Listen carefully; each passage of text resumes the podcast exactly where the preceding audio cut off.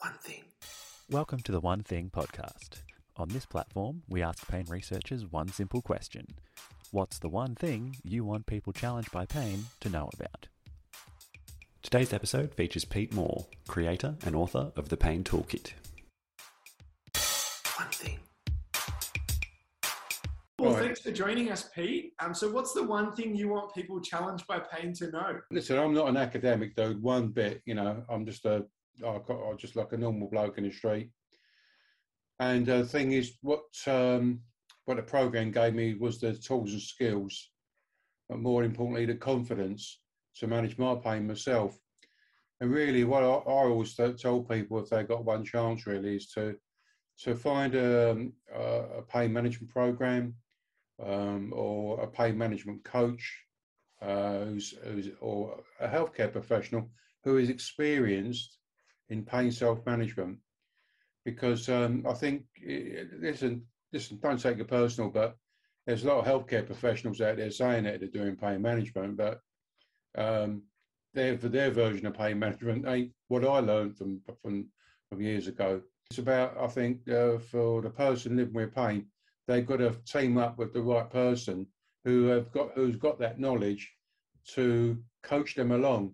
Um, I think a lot a lot of people as well. Well, what do you mean by that? And I always try and give the example of when people learn to drive. You know, uh, you you're looking around for someone who's a good instructor. There's one thing I saw on Twitter a little while back. Um, you called it supported active self management, and the emphasis was like you're just saying now Yeah. about coaching and support. So, how how critical do you think that was, and when did you become aware that that was critical?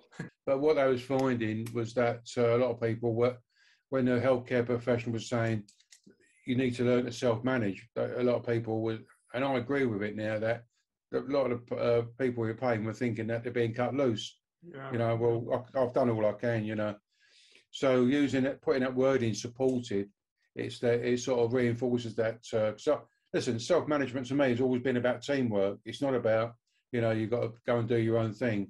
It's about working with your healthcare team, your circle of support could be your friends, your family, your work colleagues, etc.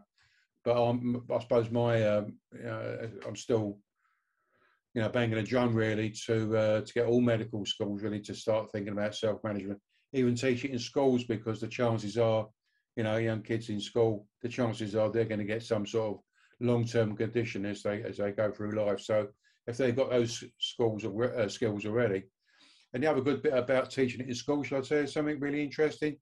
That if you teach it in schools, it'll be just like how, they, how the recycling revolution started. What they did, they started teaching it in schools. They then went home and taught their parents. And I'm thinking if you, we could do the same thing with, with supported self-management, learn it in schools, they go home and teach the, teach their, their, their rallies and whatnot, you know? That's brilliant. Well, thank you so much for your time, Pete. We really appreciate it. One thing. One Thing is powered by the Australian Pain Society. For more information about One Thing, all of the video and podcast content, or to nominate a speaker for next season, check out onething.painsci.org.